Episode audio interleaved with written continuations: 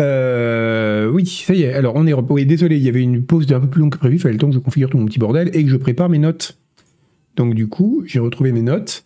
Et c'est très rigolo, c'est qu'à 17h30, j'étais en train de me dire Putain, j'ai aucun sujet pour ce soir, c'est l'enfer, qu'est-ce que je vais faire? Je vais leur faire un numéro de claquettes et tout. Et en fait, eh ben, figurez-vous que j'ai acheté des claquettes. Non, figurez-vous qu'en fait, maintenant, j'ai trop de sujets. J'en ai trouvé une quantité, tout est arrivé d'un coup. C'est euh, c'est comme ça. Non, il n'y aura pas de claquettes. Il n'y aura pas de claquettes. Ce serait pas mal. Ce serait mieux. On se posait la question justement comment, après la flûte de malware, trouver un instrument, un truc pour marquer un peu la séparation entre les news. Et le numéro de claquette, ce serait bien. C'est chiant parce que ça oblige à se lever et euh, c'est un peu emmerdant. Mais, euh, mais c'est rigolo. Ça aurait été rigolo. Euh, bon, bah écoutez, sinon, voilà, ça va, vous. moi, je suis content, je, joue à, je, crée de l'engagement. Hein. là, j'ai joué à la bêta de Diablo 4 qui est morte l'heure qu'il est. Donc, vous pourrez y jouer, vous, pour l'open bêta la, semaine prochaine. Et, et, ben écoutez, on va pouvoir commencer parce qu'il y a beaucoup, beaucoup d'actu. Hein. C'est lourd, il y a une quantité. À défaut de news, faire une démonstration de la bêta de Diablo 4. Bah, je viens de le faire, je viens de le faire. Euh, et, en plus, ça va, être en, ça va être en replay bientôt, je pense, parce que Monsieur Chat, Monsieur Chat, on a dit, il aime l'engagement, il aime créer de l'engagement. Mais il y a une autre chose qu'il aime bien, Monsieur Chat, c'est les vues. Et c'est là qu'on voit que c'est vraiment un chat, parce que les chats, ils aiment bien qu'on les regarde. Et Monsieur Chat, c'est un peu ça, il aime les vues. Et donc, comme là, c'est un jeu qui vient de sortir, enfin qui n'est même pas sorti en fait, mais qui est vraiment dans l'actu, euh, il va probablement très vite mettre la petite vidéo dans les replays pour que les gens puissent se la regarder et dire oh là là, Canard PC, il parle de l'actualité. Alors que quand je fais mes streams sur des jeux de 1991, il en a rien à foutre, monsieur Chat. Ça, dénonce. Ça, c'est vrai que mes jeux de 1991, personne n'a rien à foutre. Pourtant, ils sont vachement économiques, eux, ils foutent pas le GPU par terre.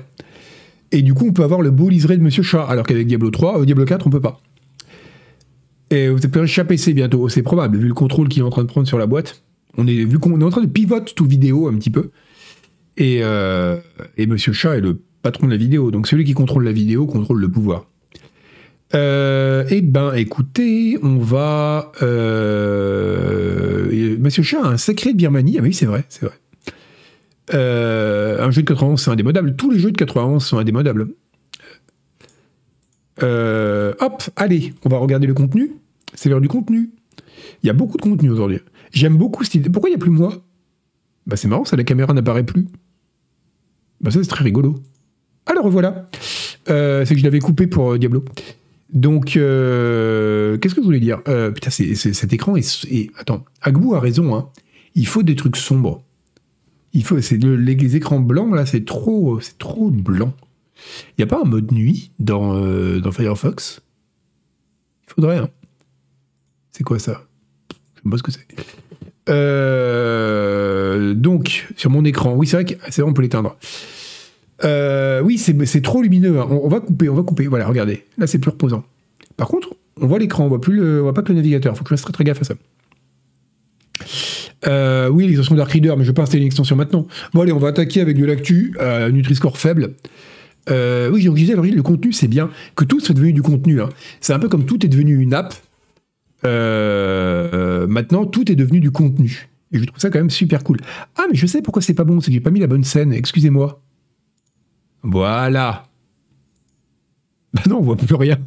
Bon, moi, c'est plus trop blanc. Mais c'est pas normal. Ah si, attendez, bougez pas, c'est mon truc de capture qui marche pas. Euh, mais le problème, voilà, c'est... Monsieur Chat, il aime bien la vue, il aime bien les systèmes compliqués aussi.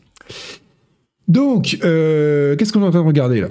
Euh, qu'est-ce que je disais? Oui, mais surtout mes appareils, j'ai le mode sombre de base, mais à Firefox, c'est mon, j'utilise sur ce PC comme navigateur vierge pour faire des, streams. donc du coup, il n'y a pas de paramètres. Oui, donc tout est du contenu maintenant. Et je trouve ça très très rigolo que tout est, tout est vraiment devenu du contenu. Et, les gens produisent du contenu. On se pose même plus la question de savoir si on fait de l'art ou de la, ou du, on fait du contenu. Je trouve ça vraiment très très bien. Quand on est là, on remplit des tuyaux et je trouve ça incroyable. Et aujourd'hui, là, du contenu, vous allez en bouffer parce que j'ai 9 actus. Donc, on commence par une actu du contenu à faible qualité nutritionnelle, mais c'est un peu une entrée. Euh, c'est Starfield. Donc, vous avez peut-être entendu, parler de Starfield, qui euh, est la page sur laquelle on se trouve là. Vous ne voyez pas parce que vous n'avez pas l'URL. À votre avis, c'est quoi? Ah bah merde, c'est marqué en haut. C'est la classification euh, australienne. Et vous pouvez remarquer, donc c'est un peu comme le PEGI et tous ces trucs-là, hein.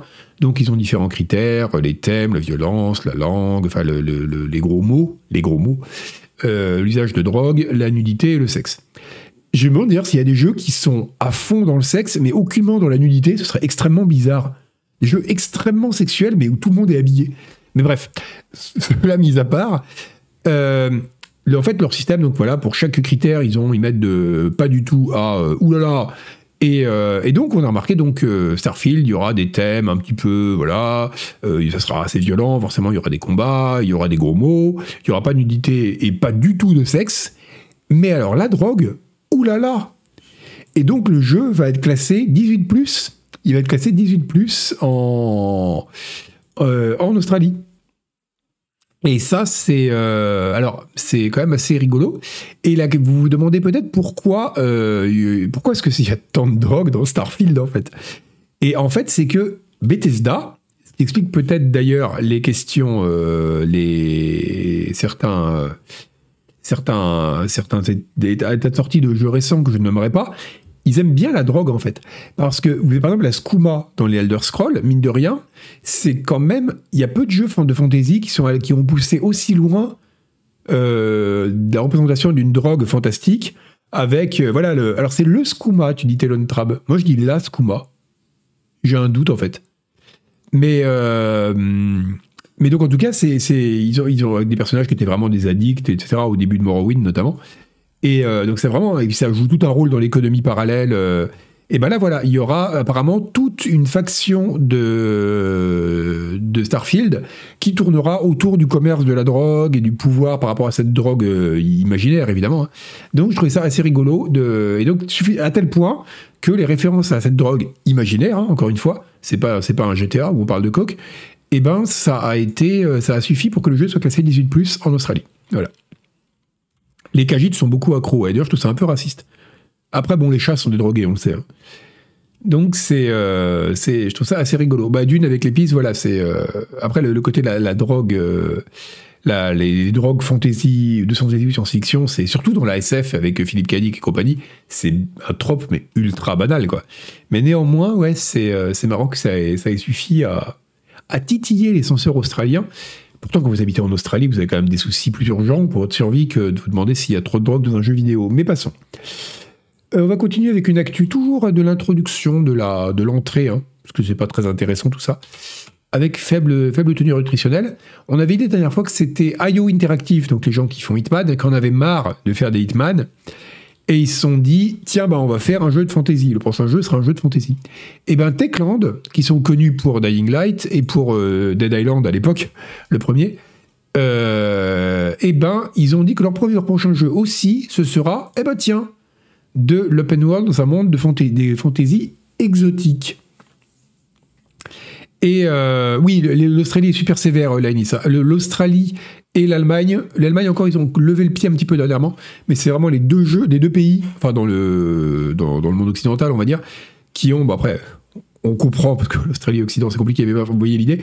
Euh, c'est euh, dans le First World, c'est les, deux euh, les deux pays qui ont les législations les plus restrictives sur le jeu vidéo.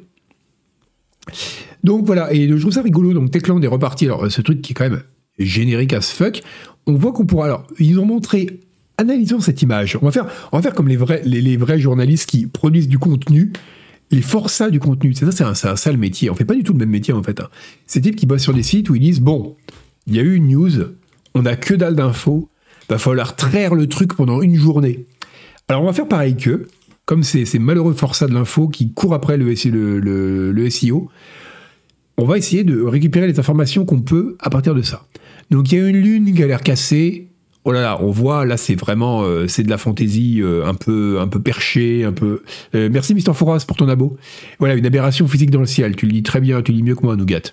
Donc déjà, voilà, c'est pas la fantaisie de Monsieur Tout le Monde, c'est exotique.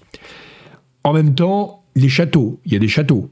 Donc là, ah, on voit pas mon curseur, c'est chiant, je vais pas vous montrer. Euh, il y a des châteaux, donc c'est euh, bon, on reste quand même dans du, fantastique classique, mais c'est des châteaux qui font un peu méso-américains. En plus, ils sont en haut de, en haut des, plateaux, ce qui en même temps n'est pas con. Hein. Tu te demandes pourquoi tous les châteaux ne sont pas construits comme ça. Comme position défensive, c'est vachement bien. Donc voilà, ça, on dit ok, c'est exotique encore une fois, mais il y a, alors il y a un bonhomme qui va être le héros, mais c'est pas n'importe quel bonhomme, c'est pas un chevalier en armure. C'est un type, il est habillé un peu léger et il grimpe. Donc on voit que tout le code qu'ils ont écrit pour le parcours, ils ont pour Dying Light, ils ont pas envie de le laisser tomber. Donc c'est vraiment, euh, c'est un peu le prince de Perse, c'est ça. Donc euh, tu dis le prince de Perse, toi, euh, Pierre, c'est marrant, hein parce que le jeu s'appelle Prince of Persia, mais jamais j'ai appelé le perso le prince de Perse. C'est, euh, ça c'est rigolo. C'est comme si tu jouais à Doom et tu dis ah oui c'est le c'est le maudit. C'est marrant d'appeler le personnage comme ça. Donc bref voilà. Donc ce qu'on peut dire c'est que ça va être un, open world. Euh, et qu'il y aura probablement euh, beaucoup de... ça qui reposera sur la mobilité. Ça, je suis prêt à mettre main coupée dessus. Déjà à cause de cet artwork, mais surtout parce que c'était quand même un des points forts de Dying Light et ils vont forcément continuer là-dessus. Mais ce qui est rigolo là-dedans, et c'est pour ça que je vous parlais un peu d'IO Interactive en ouverture, c'est que euh, c'est marrant de voir tous ces studios qui ont été connus pour un truc. Bon, euh, Techland, c'était les jeux de zombies, et euh, IO, c'était Hitman. Et à un moment, ils disent, bon, on en a marre, ce qui est compréhensible, parce que les mecs, ils en ont marre de faire le même truc pendant des années. Et vers quoi ils se tournent? Vers le truc le plus générique qui soit, c'est la fantaisie, quoi. C'est quand même assez rigolo. C'est Guy le maudit, mais oui, MZ. C'est Guy le maudit, le héros de Doom. Donc c'est euh, c'est quand même assez rigolo quoi. Dire on va faire de la euh, on va faire de la fantaisie quoi. C'est euh, le monde a évolué au-delà du besoin de jeux de fantaisie quoi quand même. Mais bon, alors une actu un peu plus dense on va dire. Oula j'ai déjà consommé trois contenus, faut que j'aille moins vite. Euh, mais un peu moins rigolote également, c'est euh, les développeurs de Face Punch Studio, donc les gens qui ont fait Rust, ils, vont, ils ont annulé leur euh, venue à la GDC en raison de menaces de mort. Alors on ne sait pas exactement ce qui s'est passé, de ce qu'on sait, de ce dont on se doute. donc c'est la GDC de San Francisco, hein, parce que c'est vrai qu'il y a des GDC partout. Euh, apparemment, il y a quand même un. Euh, il y a. Euh, ça serait probablement lié à la communauté Rust, mais on n'en sait pas trop. pas trop. Pas trop davantage. Mais, mais en tout cas, voilà, c'est quand même. à ma connaissance, ça faisait quand même longtemps qu'un studio entier, et pas simplement une personne, on avait vu ça notamment pour, des, développeuses à l'époque du Gamergate ou des ou youtubeuses qui avaient été menacées, mais euh, qu'un studio entier annule sa présence suite à des menaces de mort liées à un jeu, pour le coup, là vraiment, c'est euh, quand même assez marquant. Merci Sirti pour ton abo. C'est après bon, euh, merci de Grali également. Et merci Bourbeau, oula. Et ouais, donc c'est c'est quand même assez quand même assez assez fou quoi. De de enfin qu'une équipe entière annule, annule sa venue, je trouve ça quand même assez marquant. Euh, la communauté, tu sais que ça va craindre. C'est vrai, mon bivo, c'est mauvais signe en général. Quand tu dis, ah oui, ce jeu, il a une communauté. C'est. Euh... en fait, communauté, c'est devenu un euphémisme pour dire bande de tarés, quoi. C'est terrible, hein. C'est. Euh, personne parle de la, je sais pas, de la, la communauté des joueurs de Cookie Clicker. Tu vois, parce qu'ils sont là dans leur coin, ils sont complètement. Ils bavent, ils cliquent sur leur truc mais euh, ils ont personne. Alors quand tu dis, ouais, il y a la communauté des joueurs de Dota, là tu fais, ah ouais, ah ouais, euh, ouais, je les connais. Donc c'est triste, la, communauté Canard PC, m'en parle pas, Pingolin, celle-là, celle-là c'est chaud. Une originalité pour sortir de la SFD et de la fantasy, eh bien, euh, je sais pas, par exemple, on pourrait, je, sais pas, on pourrait faire un jeu qui se passerait par exemple, comme ça, le premier truc qui me passe par la tête, hein. on pourrait faire un jeu qui se passerait au 19e siècle, et euh, tu jouerais un phrénologue. Et donc tu te déplacerais dans la rue, tu te rendrais compte que tu as des pouvoirs, et non seulement tu peux... Tous tes pouvoirs seraient basés sur la phrénologie. Donc ça pourrait être des pouvoirs, par exemple, je sais pas, euh, tu peux, tu aurais des trucs de psychologie, pourrait voir la forme du crâne de quelqu'un, tu pourrais savoir comment il va réagir, mais tu pourrais aussi agir sur les différentes zones de son cerveau, genre je sais pas, euh, l'émotivité, c'est pas des trucs qui me passent par la tête, hein, pour pour pour, pour le contrôler. Et du coup, tu aurais selon la, la, forme du crâne des personnages que tu regarderais, tu dirais, lui, il va y avoir moyen de l'exploiter de cette façon-là. Euh, et, tu pourrais contrôler ça à distance, une sorte de truc de télépathie, tu vois. C'est dans un univers un peu 19e euh, siècle, steampunk, bizarroïde, tu vois. Enfin, pas steampunk, parce que le steampunk, c'est aussi devenu un genre un peu éculé, même s'il a été moins exploité. Mais voilà, ça pourrait être super marrant. Et, euh, et, je, voilà, et, là, c'est une idée toute pourrie. voilà, pourquoi faire de la fantaisie Alors qu'il y a tellement d'univers, on pourrait inventer des trucs rigolos. Et euh, l'aliéniste, on appellerait ça Tristus, exactement. C'est. Mais la phrénologie, c'est une escroquerie, bien sûr. Mais justement, les pseudosciences, là où elles ont de l'intérêt, c'est dans la fiction. C'est parce que dans la ré- quand vous les appliquez dans la réalité, ça donne au mieux n'importe quoi, au pire des trucs nazis. Quand vous les appliquez dans la fiction, vous pouvez faire des trucs très très drôles. Et, euh, là, ça pourrait être très très marrant pour le coup. Euh, oui, après, tu pourrais déformer le crâne des gens à la fin pour leur faire faire, euh, pour les, amener à être plus réceptifs à tes. voilà, y a voilà, en tout cas, c'est pour dire que créer des univers qui n'ont jamais été vus, c'est facile. Après, je dis pas qu'ils sont forcément bons, mais, euh, mais voilà, mais plutôt, euh, plutôt ça qu'encore un jeu de fantasy, quoi. Donc, sur ce, euh, après avoir répondu à ce défi de créer un concept de jeu original en 5 secondes, eh bien, écoutez, donc voilà, donc c'est bien triste pour les développeurs de Rust. Je pense qu'il faudrait se poser des questions, examiner ph- phrénologiquement la communauté de Rust aussi, parce que oui, ils sont spéciaux. hein. Euh, alors, du, non, mais quand je dis fantasy, je veux dire médiéval fantastique, c'est ça le problème. C'est le médiéval fantastique, c'est trop vu, quoi. Oh, je suis un magicien, gna gna dit le mec qui a joué à Diablo 4 pendant 6 heures, bref. Euh, donc voilà. Ah bah tiens, on va toujours parler de mort, mais ceci une, quelque chose de plus joyeux, même si ça reste triste. Vous avez peut-être vu que Lance Reddick est mort. Alors Lance Reddick, si vous ne le saviez pas, parce que vous connaissez peut-être pas son nom, bah non, pourquoi ça fait ça non, c'est pas le bon article, c'est un article sur le- les, les Crusader Walk euh, dans le sur la nostalgie. Ça, je, je l'avais pas mis. En fait, je l'avais pas mis parce qu'il était trop politique. Je vais vous le montrer quand même. C'était sur des gens qui, euh, sur l'usage des, qui est fait des, du retour aux vieux jeux vidéo. Sur le jeu vidéo, c'était mieux avant.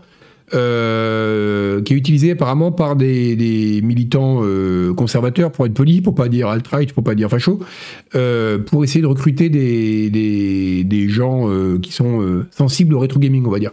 Mais je m'étais dit, je ne vais pas imposer ça aux modos, donc il n'y aurait pas eu s'il n'y a pas eu cette erreur de, cette erreur de copier-coller. Je suis désolé, les modos. Mais si vous voulez lire l'article, vous le trouverez facilement. Il est sur Rolling Stone. Destiny 2, moi, ce que je voulais vous montrer, c'est un truc plus mignon. C'était ça. Euh, Tiens, on va, regarder sur, on aller Xboxygen. Regardez ça.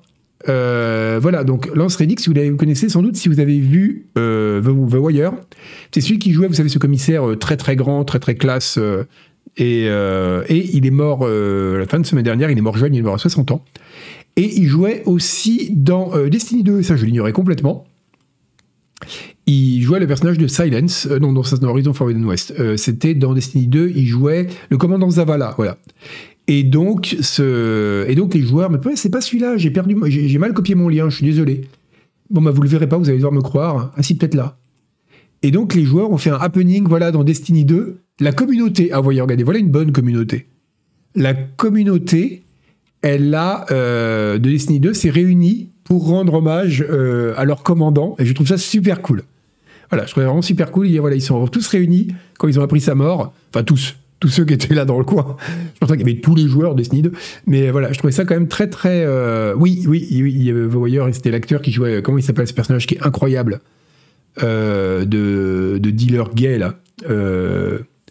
Qui est un des personnages les plus dingues dans The Wire, qui est mort aussi, ouais. Et donc voilà, toute la communauté s'est réunie pour. Enfin, une partie de la communauté s'est réunie euh, pour ceux qui jouaient Omar, voilà. Incroyable ce personnage. Euh, et, euh, et donc ils se sont réunis pour pour, bah, voilà, pour rendre hommage leur commandant, en plus en disant mon commandant, je trouvais ça super cool. Je trouve ça vraiment un très très un très très hommage, un très bel hommage. Après oui, c'est vrai que la communauté Destiny 2 ne pas être des centaines de milliers de personnes, mais écoutez, je préfère une petite communauté qui rend hommage qu'une grosse communauté qui fait des menaces de mort. Voilà, je n'ai pas peur de dire les choses.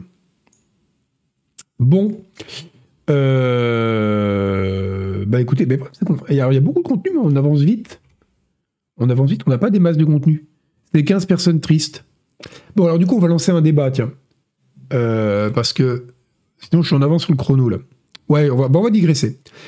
Je suis tombé sur un article sur Destructoid. Alors, c'est vraiment de l'article d'opinion. Et je veux dire, c'est vraiment, c'est, euh, alors c'est, c'est du, c'est du, euh, c'est du Christophe Barbier, quoi. C'est vraiment de l'article d'éditorialiste qui est là. euh, Moi, je pense que. tiens, d'ailleurs, ça fait, ça, on fera une digression sur les éditorialistes après. Un mec qui dit pourquoi est-ce que les éditeurs de AAA font pas plus de jeux bas de gamme, enfin bas de gamme, petit budget, pas bas de gamme, bas de gamme, ça c'est mal dit, c'est pas ça, mais petit budget. Et c'est une très bonne question. euh, c'est une très bonne question. Euh, D'autant qu'il fait, il fait valoir un argument qui est assez intéressant. C'est qu'il dit plusieurs choses. Dans les jeux qui ont rapporté énormément d'argent ces dernières années, qui ont vraiment été des très gros succès, la plupart n'étaient pas des AAA.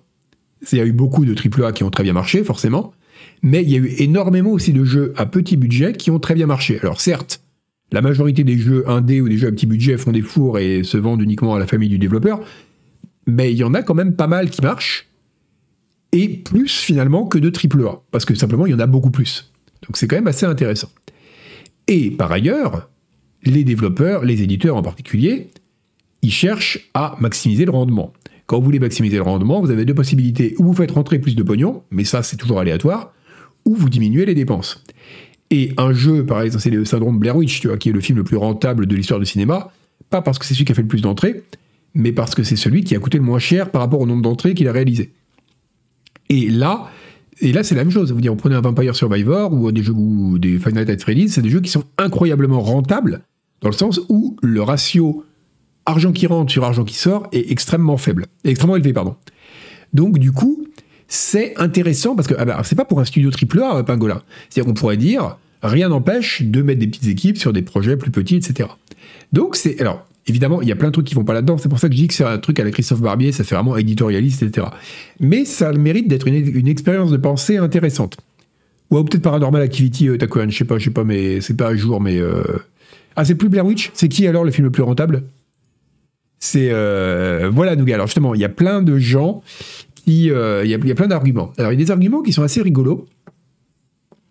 Euh, il y a y y a un argument euh, déjà moi qui est le premier auquel j'aurais pensé et il en parle aussi, qui est simplement que l'idée c'est qu'avec que avec un plus petit jeu, bah as peut-être moins, tu vas être très rentable si tu le sors et qu'il marche, mais as peut-être aussi plus de chances qu'il marche pas. Ça reste à voir parce que un gros éditeur aura aussi la possibilité de faire un marketing énorme. Si la plupart des jeux indés marchent pas, au-delà du fait que la plupart sont pas très bons, simplement parce qu'il y en a beaucoup, c'est parce que euh, bah, simplement personne n'en a entendu parler. Donc le fait d'avoir un gros budget marketing, ça, voilà, ça fausse un peu quand même le, ça, donne quand même une chance supplémentaire. Mais il y a aussi justement la question de l'image, euh, Nougat.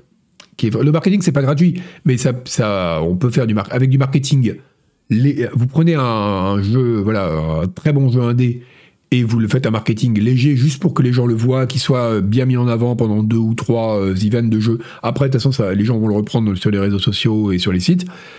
Au moins, les gens sauront qu'il existe. Le plus gros du boulot est fait, si vous voulez. Mais le, voilà, c'est ça. Alors, Pyrol, alors justement, la question c'est pourquoi est-ce qu'ils le font? Alors, il y, a, y a, y a plusieurs arguments qu'il avance qui est assez marrant. Il y a le fait qu'ils veulent en mettre plein la vue, c'est-à-dire qu'il y a une sorte de euh, rivalité, en gros, c'est que quand tu es un gros éditeur, tu as envie de faire le jeu qui sera plus beau que les concurrents, tu as envie de faire... Voilà, tu veux faire quelque chose qui aura, qui aura jamais été vu, et donc ça joue, euh, ça joue quand même beaucoup. Tu veux pas te contenter de dire, bon, on va sortir des petits machins qui vont rapporter pas mal d'argent, qui rentreront largement dans leurs frais, etc., et en faire beaucoup. Euh, ah oui, pas là, moi je parle du, du ratio pour la rentabilité. Hein pas du. Par exemple, même si Avatar a rapporté 3 milliards et qu'il a coûté 500 millions, on va dire il a, rapporté 6 fois plus. Euh, un, film qui a coûté 10 000 balles, il peut potentiellement rapporter beaucoup, beaucoup plus. Voilà. Donc c'est assez, assez rigolo de faire ça. Euh, parce qu'évidemment, sinon, en valeur brute, Avatar sera toujours devant, ou l'équivalent d'Avatar dans le jeu vidéo, genre Call of Duty, euh, sera toujours, sera toujours devant. Mais, mais donc voilà, donc c'est quand même assez rigolo de, de cette question-là. Il y a une autre question euh, qui est intéressante, c'est que euh, c'est que peut-être que c'est aussi un moyen de créer un type de jeu. En fait, ils veulent continuer à faire, c'est ce que je trouve le plus intéressant là-dedans, du jeu vidéo tel qu'on imagine le jeu vidéo. C'est-à-dire que, de la même façon qu'un jeu indé, quand si je vous dis jeu indé, vous imaginez forcément un certain type d'esthétique, un certain type de jeu, etc. Même pour alors que jeu indé, c'est ultra vaste. Eh ben, je trouve ça assez rigolo de dire que c'est peut-être aussi pour maintenir, continuer à créer un certain type de jeu, parce que ça, c'est un truc, ils savent qu'ils pourront le faire. Et là, ils, comparent notamment aux grands studios de cinéma, type Marvel, etc. C'est-à-dire quand tu produis, quand tu fais un produit comme ça, qui est très très gros, très très, tu vas occuper un terrain. Euh, merci Philippe pour ton abo que les autres ne pourront pas occuper. Et là, du coup, quelque part, tu as une sorte de niche qui est à la fois une niche commerciale, mais aussi une niche un peu identitaire, parce que tu t'adresses à un certain public de gamers, tu vois, qui va aller vers ce type de jeu-là. Et, euh, c'est quand même assez bien. Je pense que c'est assez bien vu. C'est-à-dire qu'en fait, tu te garantis que là, c'est un terrain que les autres pourront pas occuper. Alors que si tu te mets à faire du jeu de, bah, du jeu de série B, on va dire, en tout cas du jeu petit budget, bah là, tu as beaucoup plus de concurrents potentiels. Et ça, c'est pas bête non plus. Et euh, donc, je trouvais ça assez intéressant comme, euh, comme approche. Et après, alors il dit que justement, peut-être que ça va, que ça va changer parce que d'autres types de jeux, justement, en, conservant cette espèce de dimension, euh, cette idée fixe de ce que doit être un jeu vidéo, ils sont en train de lutter contre la montée de jeux vidéo plus petits qui vont occuper, qui vont peut-être mieux se vendre, etc., et parler à plus de gens qui sont pas des joueurs avec un grand J. je pense que là, il est un petit peu optimiste. Mais je trouve ça quand même assez, euh, assez rigolo. Donc voilà, c'est euh, vrai aussi, Netflix, la question dont il parle pas, c'est la question de la, euh, du rapport avec les constructeurs de matériel. C'est-à-dire que les jeux très très les jeux très haut de gamme sont aussi ceux qui font vendre le matériel. Tu changes pas de PC pour ou de console pour un machin qui, qui, tournerait sur un PC d'il y, y, a 15 ans, quoi. C'est évident. Donc c'était... Euh, merci Mathieu Salem pour ton abo. Donc voilà, je trouvais ça assez intéressant. Et euh, parce que ça mérite de... Euh, ben voilà, de, de, poser la question de savoir pourquoi le triple A existe en fait. Comme, comme catégorie. Et de, se demander pourquoi on se la pose en fait. Et je pense qu'il y a aussi un argument dont il parle qui est, qui est assez intéressant, c'est de dire qu'il y a peut-être quelque chose qui pourrait changer ça. Et là, je pense que c'est le seul point sur lequel il a vraiment raison. Et c'est ce que redoutaient un peu les éditeurs, d'ailleurs, notamment euh, avec la. Depuis quelques temps, d'ailleurs, on, verra ce qui va se passer. Euh, c'était un petit peu le cas à la fin de l'année dernière, que des grosses, grosses licences qui ont coûté très très cher se plantent. Ça, je trouve ça, euh, je trouve ça assez. là, c'est vraiment quelque chose qui pourrait changer un peu la donne. Donc voilà, je trouvais ça un petit peu rigolo. Et ils s'en foutent du ratio, ils veulent du bénéfice net, Pingolin. Alors ça, c'est vrai. C'est l'argument dont il parle pas, parce qu'il parle pas de la dimension purement économique. C'est vrai que le bénéfice net, c'est un truc qu'on voit en bas de la feuille euh, à la fin du mois. Quoi. Et ça, c'est quand même euh, c'est un argument simple. Bah, après, on peut aussi faire plus de petits jeux en se disant on va se rattraper sur le nombre de jeux, mais c'est pas forcément non plus un truc très. Euh, c'est aussi peut-être plus hasardeux. Ça veut dire coordonner beaucoup d'équipes. on limite les risques en diversifiant le portfolio, quoi. Mais on, met en cours aussi. c'est une gestion complètement différente, quoi. C'est un peu ce qui est arrivé à Ubisoft, et pas uniquement Ubisoft d'ailleurs, hein, euh, Damien. Euh, le cas plus récent, c'est apparemment Callisto Protocol dont il parle, là, qui, euh, qui a pas, pas atteint les objectifs, c'est moi qu'on puisse dire. Donc, c'est assez. Alors, il y a des jeux simple A et double A. Alors, des double A, ça existe, Dartage. En gros, les jeux. Le truc typique, c'est par exemple les jeux Spiders. C'est des jeux qui reprennent un peu les, ce qu'on appelle des double A. C'est un peu des jeux qui reprennent les codes du triple A euh, mais qu'ils font avec un budget beaucoup plus réduit. Et, euh, mais c'est intéressant parce que ça, montre. Ça aussi, c'est marrant de voir comment on fait le découpage. Que, d'ailleurs, c'est, dur à définir triple A, hein, si on veut vraiment le définir de façon stricte. Parce que c'est. Euh, Focus aussi fait ça très bien, ouais, Vostok. les Polonais faisaient un petit peu à une époque aussi pas mal. beaucoup du Flying Wild Dog, ces studios-là, ils font un petit peu ça. c'est un petit peu. c'est parce que c'est en fait reprendre des codes du, double A, enfin du triple A, mais en faire avec les faire avec un budget plus restreint. Et ce qui est marrant, c'est que là qu'on voit, on, définirait, alors que c'est pas vrai, on les définirait pas comme des jeux, euh, comme des jeux indés, mais c'est un peu compliqué. C'est-à-dire que c'est comme pour le jeu indé qui finalement est autant une esthétique que le fait d'être indépendant financièrement. Là, le double A, c'est pas tant une question de budget, même si là, il y a, c'est le fait de dire, on fait avec un petit budget, quelque chose que d'autres... Euh, mais on essaye de faire un produit qui ressemble à ce qui est attendu d'un budget plus élevé. Alors que si vous faites avec le même budget d'un double A, vous faites un jeu très ésotérique ou étrange ou euh, qu'on qualifierait plus d'indé, là il ne sera pas considéré comme double A. Donc c'est assez, euh, assez rigolo. Euh, bah voilà, techniquement Zelda c'est un jeu indé, euh, Jael. Voilà, c'est un peu le, c'est pour ça qu'indé c'est, quand vous dites jeu indé, ça comprend, c'est c'est intéressant, c'est qu'en fait, ce qui va faire que vous allez déterminer qu'un jeu est un dé, ça va être plein de paramètres. Ça va être le sens strict, c'est-à-dire le fait d'avoir été développé par un studio qui appartient pas à un éditeur, Mais euh, ça peut être aussi, euh, il y a aussi le type de jeu, il y a aussi le budget, il y a aussi l'esthétique. Il y a énormément de paramètres qui font qu'un jeu va être classé 1D. C'est comme ça que Ubisoft a pu se retrouver à avoir des jeux à développer une sorte de logo 1D, ce qui n'a aucun sens. Donc voilà, euh, les AAA sont souvent synonymes de déception. Euh, pas je pense aussi, euh, c'est tout à fait possible. Euh, Styx, par exemple, ouais. C'est, euh, ça peut arriver. Paradoxe, ce sont des indés techniquement. Alors attendez, je fais juste, je coupe juste le micro parce que je vais me moucher parce que je suis malade.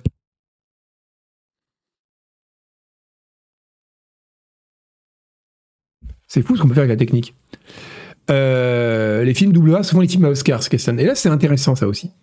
Parce qu'il en parle justement, euh, il fait un parallèle en disant que la, euh, qu'il y a aussi la question de savoir les, par rapport justement les jeux à les films à Oscar et les films grand public type, enfin grand public au sens péjoratif du terme, c'est euh, c'est qu'il y a les jeux, il y a les films que les créateurs de films aiment faire et les autres. Et, et c'est vrai que la question se pose aussi dans le jeu vidéo. Et il y a aussi un critère il y a aussi une, quelque chose qui se joue là-dessus. Le fait que l'industrie reconnaisse plus volontairement un produit que ses membres auront pris plaisir à faire. Et, euh, ça, c'est quand même assez rigolo. Mais c'est, ce serait marrant, en fait, un jour, de faire vraiment une sorte d'inventaire, à la fois pour les AAA, pour, le, pour les, jeux indés, le, double A, etc., de tous les critères qu'on prend en compte et de voir exactement comment ils sont, euh, comment on les prend en compte. Astuce pour ne pas être déçu, partir blasé de tout. Euh, bah oui, Rabbitman, c'est une très bonne, c'est la technique Canard PC, ça marche très bien. Le AAA, c'est plus formaté, c'est un produit à cahier des charges, euh, des tours, oui, mais c'est alors, euh, c'est ça c'est vrai autant dans le cinéma que dans le, que dans le jeu vidéo. Euh, c'est que simplement, c'est un produit formaté parce que c'est un produit où il y a d'énormes sommes qui sont engagées. Donc, si tu veux espérer un retour sur investissement, il faut, euh, je vais pas dire parler au plus petit dénominateur commun, mais t'assurer d'avoir une base de clients suffisamment large et pas trop segmenté. Voilà. Donc, euh, mais, quelque part, paradoxalement, le formatage rentre également dans la définition du triple A. Donc voilà, c'était, euh, je trouvais ça intéressant parce que pas tant pour l'article en lui-même qui vaut ce qu'il vaut. Dis, il n'y a pas une grosse densité d'infos euh, aujourd'hui. Mais c'est un, c'est quand même un, c'est très comparable au cinéma. Bah, que alors, la, comparaison entre le jeu vidéo et le cinéma, c'est toujours limité. Pour moi, le jeu vidéo est beaucoup plus proche d'une installation euh, artistique. Mais euh, j'écrirai un papier là-dessus dans le cadre PC d'ailleurs. Mais je sais pas quand, il faut que je trouve le temps, mais je le ferai. Euh, justement, Pirol, voilà, c'est le problème de article, c'est que c'est tout doit mouiller. Mais je trouve que c'est intéressant que ça questionne un peu les. Euh, ça oblige à se poser la question de comment on définit ces concepts-là. Et ça, je trouve ça intéressant. Euh, et après, chez les indés aussi, il y a du formatage, mais le formatage existe partout parce que les gens vont vers le succès. Et donc, chez les indés, il y a il y, a, y a forcément un succès. Ben, too big to fail, euh, dit pas vraiment. Parce que le too big to fail, normalement, en économie, c'est quand on considère que un, ça joue un rôle tellement important dans l'économie qu'on ne peut pas le laisser se casser la gueule parce que les conséquences seraient trop graves. Donc, il sera toujours ramassé par quelqu'un, généralement par les États. Euh, là, dans le jeu vidéo, peut y avoir du. Il n'y a, pas de too big to fail. Hein. Peut-être que justement, le, le triple A, les, certains éditeurs, encore récemment, pensaient qu'il y avait du too big to fail. Euh, mais en fait, non. Euh, un jeu peut, les joueurs peuvent demain dire en fait euh, Call of on en a marre et un Call of peut mal se vendre. Il ne il, vendra jamais à 10 exemplaires, mais il peut mal se vendre. métaphore de la dépression ou jeu Nintendo. Oui, c'est pas Malware qui avait lancé ça. C'était sur Twitter, il y avait un truc comme ça qui disait qu'il y avait trois types de jeux vidéo. Il y avait celui où on joue quelqu'un qui tire sur des gens, les métaphores de la dépression et les jeux Nintendo. Et le jeu indé, en effet, c'est euh, dépression ou jeu Nintendo. Steam est too big to fail. Oui, alors Steam, c'est intéressant. Parce que Steam est dans une position de quasi-monopole, même si c'est plus vraiment le c'est moins le cas avec EGS. Mais cela dit, Steam, de ce point de vue-là, euh, la, la, faillite de Steam est dure à envisager. Parce que les gens ont tellement investi dans Steam que si demain vous apprenez que Steam ferme, euh, ça posera un énorme problème.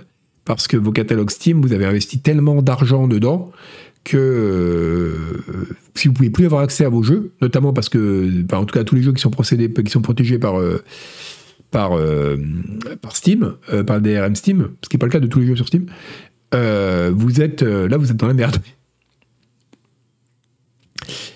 Donc c'est un Skull and Bones et un Too Big to Fail. Euh, oui, alors point de sauvegarde. Euh, merci inspecteur Harissa pour labo. Alors c'est intéressant ce que tu dis parce que oui, le jeu est euh, obligé de sortir. Alors il y a peut-être des questions de subvention, ça je sais pas, mais par contre ils sont obligés de sortir maintenant parce que autant Beyond Good Evil, ils ont la chance de le truc ils l'ont un peu vaguement teasé régulièrement, mais bon ça passait. Mais quand tu commences à annoncer une date de sortie pour un gros jeu comme ça, même si tu sens que tu vas dans le mur tu le sais jamais. Et puis tu peux toujours rattraper le coup après la sortie, regarder Rainbow Six Siege. Mais quand tu sens que ça va mal, il y a un moment où tu l'as tellement avancé. Voilà, c'est exactement ça avec ces castes. C'est du sunken cost fallacy. C'est-à-dire qu'au bout d'un moment, tu as tellement investi dans le truc et en plus tu l'as annoncé. Si tu le sors pas, tu as vraiment l'air d'un con. Et là, pour le coup, ce serait plus du sunken cost fallacy, ça ce serait du sunken cost fallacy pur s'il l'avait pas annoncé. Avait annoncé une date de sortie. Le fait qu'ils aient dit on va le sortir, euh, c'est vraiment. Euh, ça devient vraiment très très compliqué de pas de pas le sortir quoi. Ça, devient vraiment très dur. C'est au-delà même de la parce que là il y aurait vraiment un... il serait pas une fallacie, il y aurait vraiment un second cost énorme. Si demain Ubisoft dit bah finalement on le sort pas en termes d'image, en termes de en termes de de d'action, ils ont pas besoin de ça pour le moment, c'est une catastrophe. C'est une catastrophe. Oui, Rabbitman, c'est possible en effet que Steam, qu'il y ait des éditeurs qui rachèteraient sans doute. Mais je pense que si, pour le coup, Steam peut. alors on est vraiment complètement dans la fiction. Hein. Mais si Steam coulait, ce serait pas exclu à mon avis que des éditeurs disent bon ok, on rachète le truc. Que ce soit un éditeur ou un consortium d'éditeurs, parce que là il y a vraiment un coup à jouer, parce que ça serait tellement catastrophique d'un point de vue systémique, vraiment dans le jeu vidéo PC, si Steam s'effondrait et disparaissait, que des éditeurs auraient intérêt à dire on va mettre quelques millions sur la table pour acheter le truc et le, maintenir en vie. Euh, parce que déjà c'est un super coup d'image, on est ceux qui ont sauvé Steam, et en plus euh, c'est même dans leur intérêt, parce que ça leur permet de maintenir l'écosystème dans lequel ils vivent. Donc je pense que de ce point de vue-là, Steam c'est peut-être un des acteurs vraiment too big to fail dans le jeu vidéo, ouais. ouais. Euh, ah, ça pourrait être Epic qui le rachèterait. C'est euh, ouais, Bah non, quand je dis évidemment, ce serait Valve qui serait racheté avant Steam Cool. Euh, là, on est vraiment complètement dans la fiction. Hein. Mais euh, oui, quand je dis quelques millions, évidemment, ce serait beaucoup plus que ça. Mais mais mais il y aurait des gens qui seraient prêts à mettre à faire un gros chèque pour l'empêcher de couler. Ouais. Et parce que là, justement, il y a une dimension systémique. Ce qui n'est pas le cas dans les jeux. La plupart des jeux, enfin, je veux dire, si demain il n'y a plus de Call of, ben, c'est con pour les gens de Call of, mais c'est pas grave. Ça va faire très mal au compte d'Activision, mais ça s'arrêtera là. Donc euh, voilà, donc c'est tout ça, voilà. voilà, c'est un article qui, le fond n'est pas très intéressant et c'est un peu un type qui s'écoute parler, euh, mais c'est intéressant, mais ça pose des questions qu'on se pose pas d'habitude, donc c'est pas mal. Pour ça, ça vaut le coup. Euh, tiens, on va partir une lecture sans intérêt, mais absurde. Razer, Razer. Comment vous prononcez? Comment vous prononcez Tiens, on va faire un poll. On n'a pas fait de poll encore aujourd'hui. Razer. Comment vous prononcez Razer? Comment vous prononcez Razer? Razer. Razer. Razer.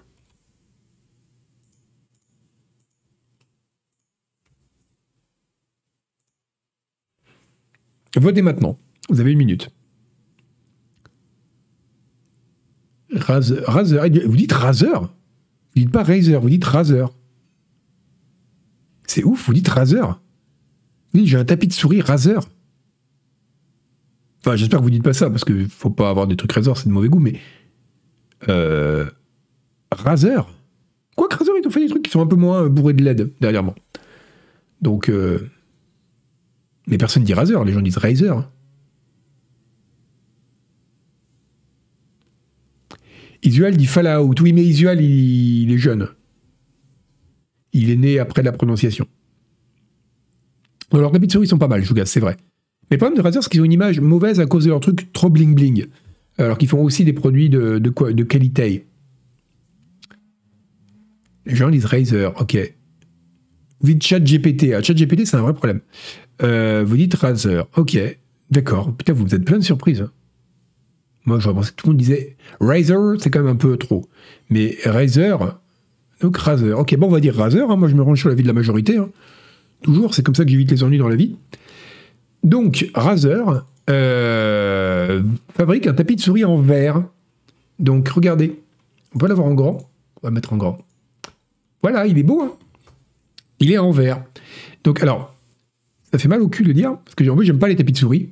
Euh, ouais, alors le, logiciel du réglage est infernal, mais il faut reconnaître, alors là, la décharge de Razer, putain, Razer, quoi. C'est que, euh, enfin, tout, quasiment tous les euh, logiciels de, de, fabricants de matos sont à chier, quoi. C'est rarissime. Les pilotes, généralement, qu'on peut avoir juste le pilote, c'est parfait. Mais si en plus on installe une surcouche avec une interface, mais d'ailleurs, il faudrait qu'on m'explique ça. Hein. C'est comme si c'était vraiment deux trucs incompatibles, quoi.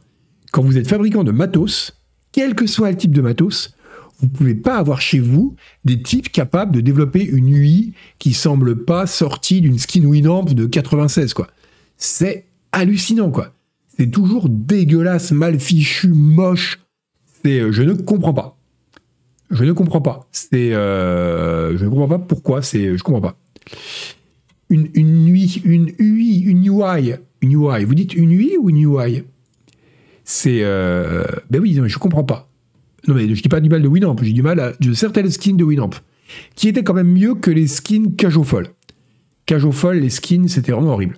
Euh, mais elles pouvaient être vraiment tordues, ça c'était bien. merci Podemaster pour ton abo et pour ton incroyable pseudo. Euh, ah ouais, c'est pire. Euh, Razer, c'est le pire pour le logiciel, ok.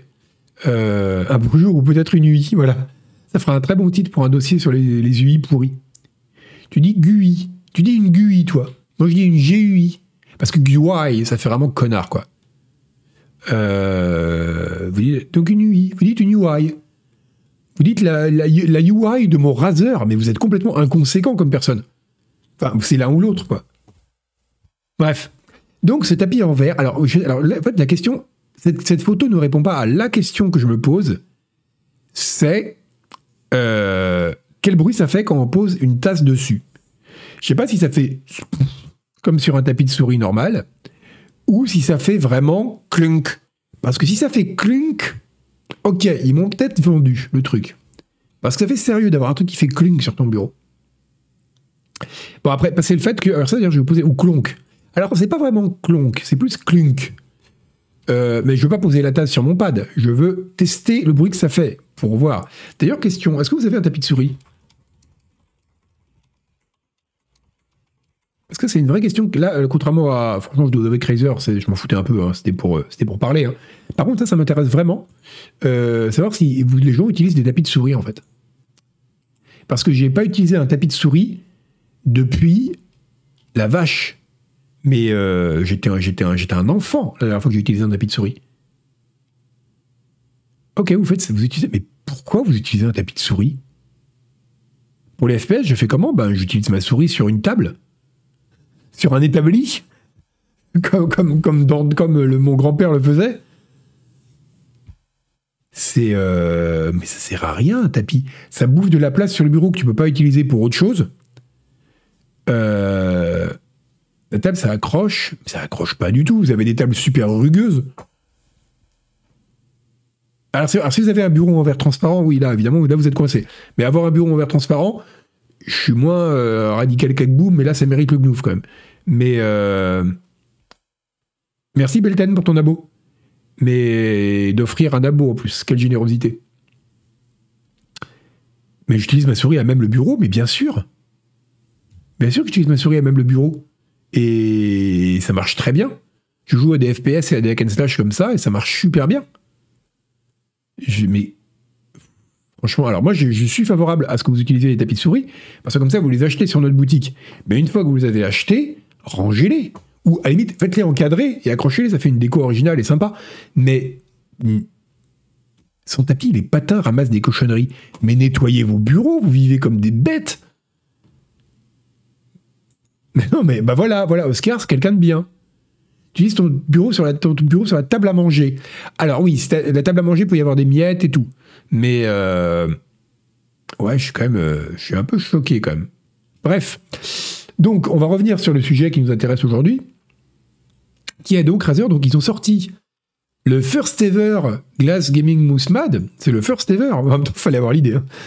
Donc, euh, alors il n'a pas de LED. Vous allez être un peu déçu.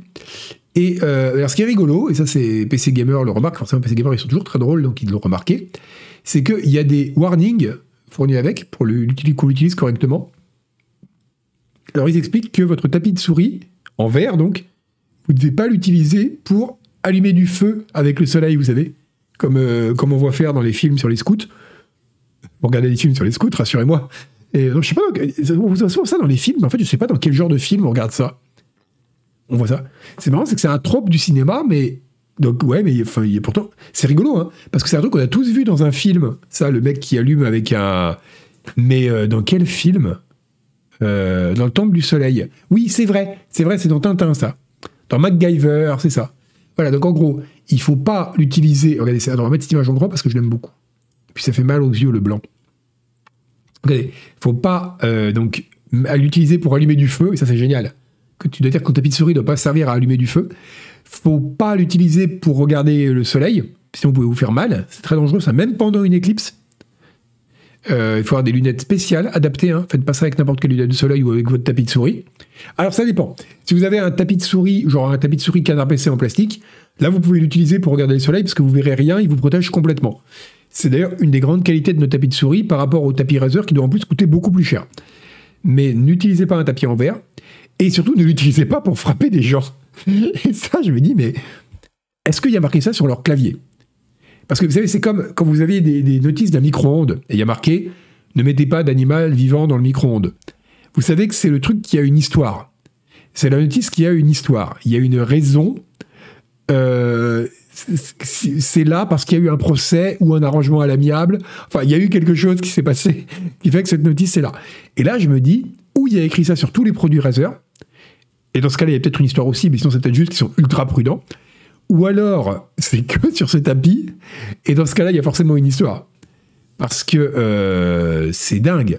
C'est. Euh, voilà, enfin, je veux dire, ça me serait jamais venu à l'idée de frapper quelqu'un avec un tapis de souris en verre, particulièrement. C'est-à-dire, frapper quelqu'un avec n'importe quel truc un peu dur qui passe sous la main, ok, mais pourquoi avec un tapis de souris en particulier, quoi? C'est euh, très très bizarre. Oui, tabasser ton pote à coup de clavier, Zlotan, je suis d'accord. Mais voilà, à coup de clavier, tu vois, mais, euh, dire, si jamais c'est juste ne soyez pas violent, euh, ne, ne, ragez pas sur vos potes avec vos, votre équipement, pourquoi ce tapis plus qu'autre chose? Alors peut-être si, si, il y a peut-être une raison. Il y a peut-être une raison. Alors oui, alors tapis en mousse évidemment, mais si tu te frappes les gens avec un tapis en mousse, si le troll, c'est que tu es vraiment peu énervé. Mais non, en fait, c'est vrai qu'il y a peut-être une raison. C'est que si jamais vous prenez un clavier, vous tapez quelqu'un avec, Bon, vous allez lui faire mal, c'est un gros clavier en métal. Mais ça restera en un morceau. Et c'est pas non plus, ça pèse pas non plus 12 kilos un clavier, quoi. Vous allez. Mais alors qu'un un, tapis en verre qui peut potentiellement casser, peut peut-être y avoir l'effet de tesson de bouteille, quoi. Et ça peut peut-être être plus dangereux. Ce qui expliquerait pourquoi euh, ils ont euh, ils ont précisé. Donc en tout cas, voilà, c'est quand même très étrange de, trouver ça comme euh, comme euh, information sur un tapis de souris. Et donc la dernière information nécessaire qui va vous donner envie de vous taper sur la tête avec un tapis pour le coup, c'est que ça coûte quand même 100 balles. 100 euh, balles donc pour ceci. Voilà. Donc euh, je ne sais pas. Je sais pas quoi en penser. D'un côté, je trouve qu'il est un petit peu classe. Vraiment. Mais oui, t'as pas de la jouer au sol quand il demande pardon. T'as raison, François. Mais mais franchement, je trouve c'est terrible. Je trouve pas moche. Mais euh, est-ce qu'on a envie d'avoir un tapis de souris aussi gros et en verre et voilà C'est, euh, je sais pas. Tiens, on va faire un dernier sondage. Euh, 100 balles pour ça. Ok, bouffe, jamais. Voilà, vous me dites, ça vous fait envie. C'est euh, ok, bouffe et jamais, hein, c'est les catégories qu'ils utilisent. Ok, donc ça me rassure ou ça vous intéresse pas aussi un peu Ouais,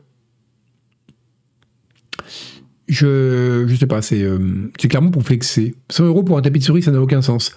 Ouais, mais c'est destiné à des gens qui achètent des claviers à 500 balles euh, et, des souris à autant, donc euh, ils sont plus à 100 balles près pour le tapis. Hein. ouais, je sais pas. Mais après, je le trouve assez joli. Hein, mais le problème, c'est vraiment la question que je me pose, c'est quelle est, quelle est la matière, quoi? Quel effet ça fait toucher un tapis de souris en verre?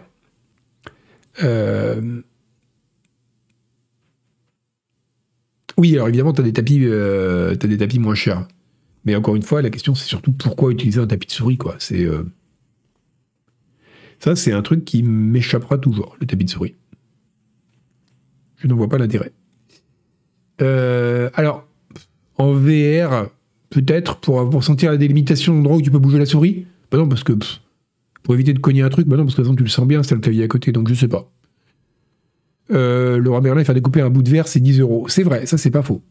Mais, euh, mais je suppose qu'il a été traité pour, euh, pour avoir une sorte d'effet euh, peut-être plus agréable qu'un bête bout de verre qui traîne, quoi. Bon, bah voilà, l'argument de Razer. Leur grosse accroche, bah, je crois que leur grosse accroche, ça coûte 100 balles et ça, vous l'aviez pas encore acheté. Franchement, connaissant Razer, il n'y a même pas de LED, c'est vachement décevant.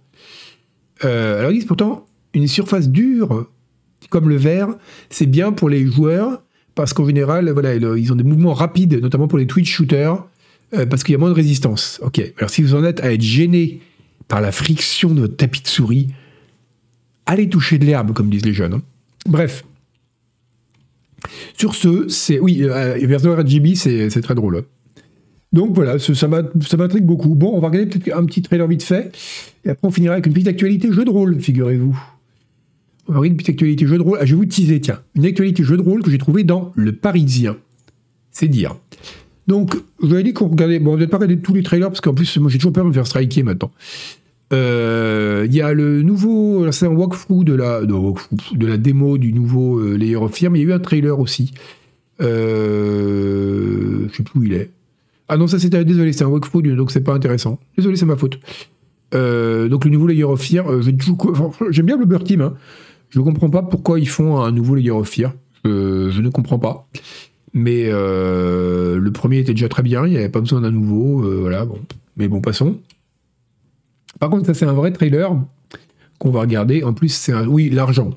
Mais Koub, si les gens faisaient les choses pour l'argent, ça se saurait. Les gens qui font des. Il y a un trailer qui est sorti pour euh, Jedi Survivor, voilà. Donc tiens, il est, pas long, on va le regarder. On va le regarder, avec le son baissé pour pas être striké.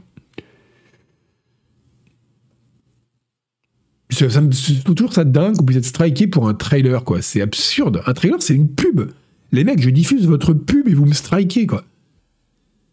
C'est, euh, ça n'a aucun sens. On va peut-être même complètement couper la musique. En plus, c'est la musique de Star Wars, donc ça va faire hurler Disney. Il va y avoir un avocat de Disney qui commence à baver, là. Euh, bon, voilà. C'est. euh, donc, c'est. Bah, franchement, je- ça, me fait envie. Et le pire, c'est que j'ai pas fait le précédent, moi. Mais euh, est-ce que Layer ou Layer of Fear? Mais, mais bon. Voilà, donc un nouveau trailer. Je suis désolé, je préférais des trailers, des trailers un peu plus euh, rigolos, mais j'en ai pas trouvé des très marrants cette, euh, semaine. Donc on regarde un trailer du triple A, justement. Et les trailers triple A sont quand même pas très rigolos, faut reconnaître. Mais au moins, sinon, on voit beaucoup de gameplay. Et apparemment, donc on pourra jouer au foot avec un casque de Stormtrooper. J'ai vraiment hâte de voir cette séquence. Le précédent à 5 euros sur Steam. Ah, je le prendrai peut-être. Pourquoi pas.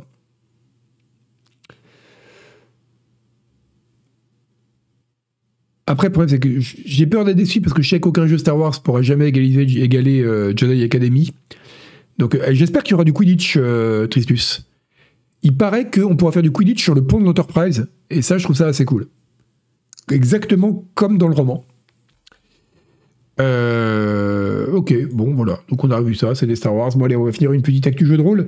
J'aime bien mettre un peu de jeu de plateau et de jeu de rôle parce qu'il faut élargir à toute la communauté.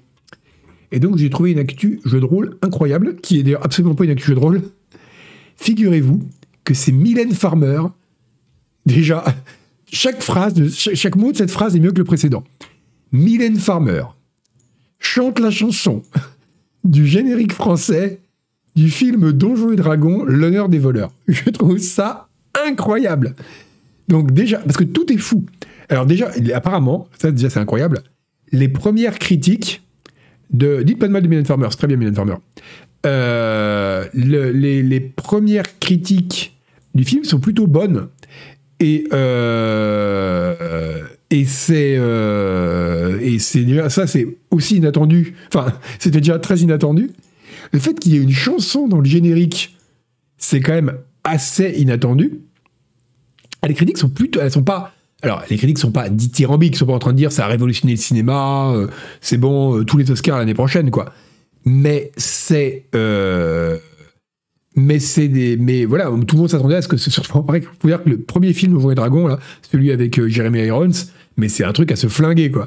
c'est vraiment un nanar. Et, et, donc, du coup, tout le monde avait des attentes extrêmement basses, et apparemment, les gens ont trouvé ça pas mal. Et dans l'ensemble, les critiques sont plutôt bonnes, ce qui en soi déjà été inattendu. Mais alors, le fait qu'il y a un générique dans la chanson, enfin une chanson dans le générique, déjà, c'est super cool. Parce que vous imaginez un film où il y a une chanson au générique, quoi. Je sais pas ce que c'est, ça doit être Donjon, Dragon. Enfin, on peut imaginer plein de trucs, ça doit être fou. Mais en plus, savoir que la, chanson va être doublée en français. Enfin, va être, euh, il y aura une version française de la chanson, quoi. Comme dans les Disney, ils vont franciser la version, la chanson. Et que ce sera Mylène Farmer qui la chantera. Mais je veux dire, c'est parfait. C'est vraiment l'actualité totale, quoi. Avec Marlon Wayans, c'est vrai. Et il y avait aussi euh, Tora Birch, la dame qui joue dans American. Euh, d'ailleurs, qu'est-ce qu'elle est devenue, Tora Birch? Elle joue plus dans rien. Ça a tué sa carrière, ça. Euh, elle était vachement bankable à l'époque, pendant une toute petite période, parce qu'elle avait fait Ghost World et elle avait fait American Beauty. Et alors, juste après, plus jamais entendu parler. Hein.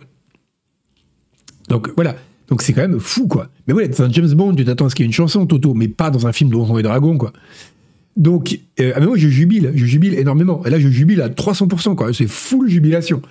Et euh, je devrais avoir un jubilomètre qui s'active quelque part.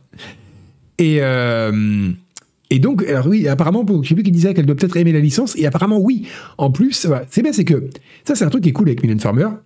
Il y, a, y a plein de trucs qui sont cool avec Mylène Farmer, en fait que c'est une très grande artiste, je vous laisserai pas dire le contraire. Mais il y a un autre truc qui est cool avec Mylène Farmer, c'est que tu sais que quand elle fait un truc, même quand c'est complètement con, elle le fait parce qu'elle a vraiment envie de le faire. Ce qui n'est pas le cas de la plupart des gens.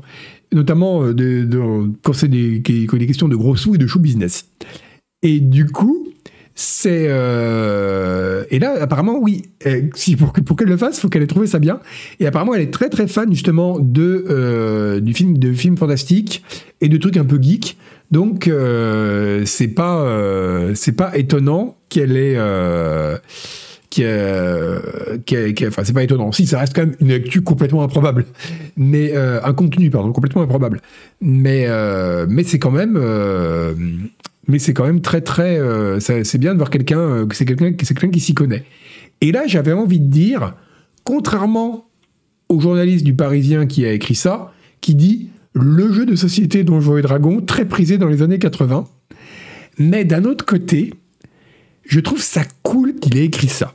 Parce que il y a tellement tendance dans les milieux un peu euh, nerdy ou spécialisés de quoi que ce soit d'ailleurs à faire ah mais non il connaît pas bien il sait pas de quoi il parle nanana.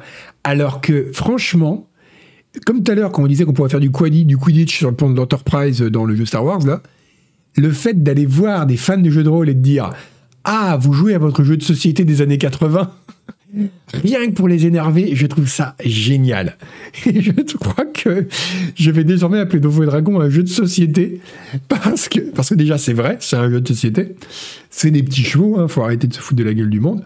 Mais en plus, c'est euh, des petits chevaux avancés, c'est advanced petits chevaux, mais ça reste des petits chevaux quoi. Et, euh, et, et, je trouve ça vraiment, voilà, c'est pas faux en soi, Deden, exactement.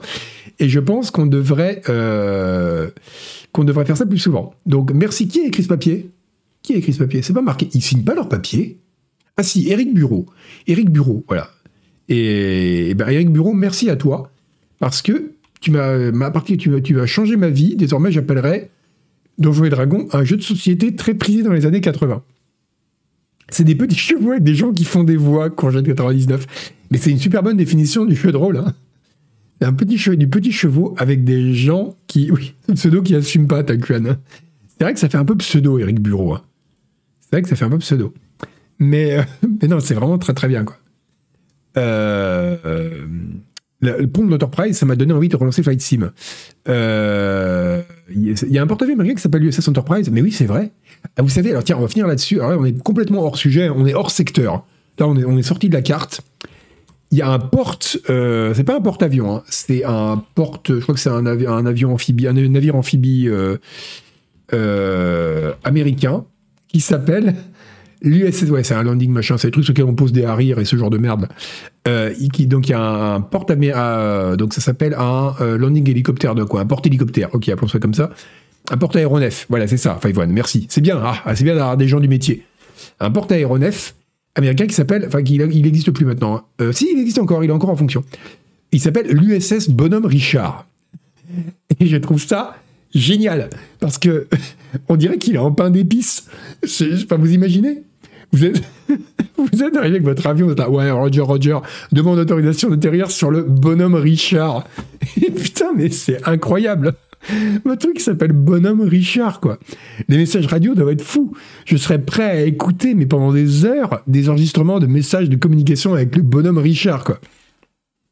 C'est euh, incendié. Oui, non, non, non. Quelques dizaines de marins et civils ont été blessés. Oh non, il sera pas réparé. Ah, je suis super triste du coup.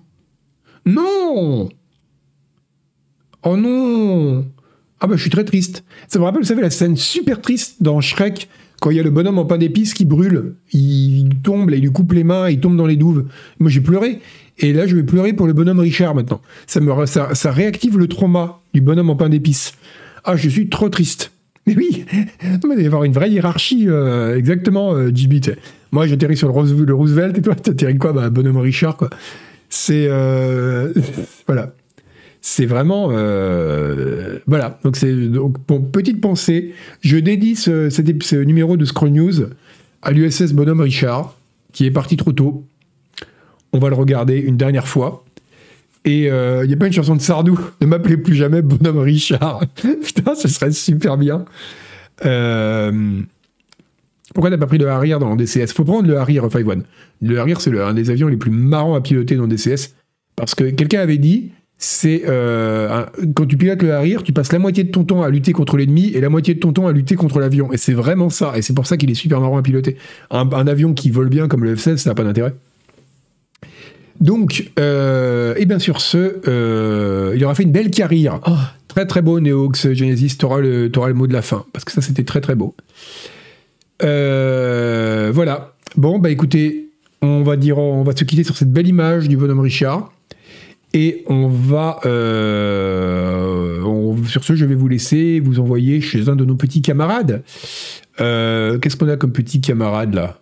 On a. Euh, mais c'est quoi ces chaînes qui nous mettent là à streamer? Euh, Qui on va raider? Euh, J'ai pas envie de raider des gros streamers. Moi, je vais aider les petits. Moi, je vais aider les streamers double A. Qu'est-ce qu'on a en double A? Tiens, on a Bagheera Jones qui joue à Pumel Party. Ok, bah vous allez voir Pumel Party. je sais même pas ce que c'est. Pumel Party, ça fait un peu plus. Ouais, alors Arthur, voilà, le problème Better Betrave, c'est que Arthur, par un pur hasard du calendrier, parce qu'il faisait ça avant, Arthur stream le lundi à 21h. Donc, de fait, Scroll News va toujours s'achever au moment où Arthur stream. Et je ne peux pas streamer Arthur, je ne peux pas raider Arthur chaque semaine. Au bout d'un moment, ça va se voir. C'est un peu comme si je détournais de l'argent pour un pote, quoi. dire, mais c'est quoi cette note de frais là? Non, non, laisse, c'est. Euh, non, non, ça, ça va, voilà. Donc, du coup, Bagar, euh, c'est du triple A. Bah oui, c'est quand même des gros streamers. Il n'y a pas de petits streamers là. Euh, bon, écoutez, tant pis. Je vous envoie chez Bagar Jones voir Female Party. Vous me raconterez ce que c'est. Et puis voilà, sur ce jeu, je vous laisse. moi, je vous retrouve, je sais pas quand. je streamerai des vieux jeux parce que j'en ai marre de pas être détouré. Voilà, et ben à bientôt et euh, et, et Osmosis? Osmosis quoi? Bon écoutez, euh, non Arthur, euh, j'ai dit pas Gola, on va pas le regarder cette semaine. Bon, Baguera pour cette fois, on verra la prochaine fois. Salut, à bientôt, et la prochaine fois du coup ce sera la finale de Twitch Délire, parce qu'il n'y aura pas de Diablo, enfin il y aura encore Diablo techniquement, mais comme ce sera la bêta ouverte, je vais pas vous faire un stream, que vous pourrez jouer vous-même. Et on fera la finale de Twitch Délire pour le mug de mars, lundi 27 prochain. À bientôt, un party game, mais c'est très bien un party game, ça va vous ça va vous, ça va vous, ça, vous montrera une petite, une, ambiance festive, une ambiance de tous ensemble. C'est ce dont on a besoin pour se remettre de la triste nouvelle du bonhomme Richard. Merci Algu et à bientôt. Oh, si vous y arrivez, d'ici lundi soir, les serveurs seront, seront ouverts. Allez, à bientôt.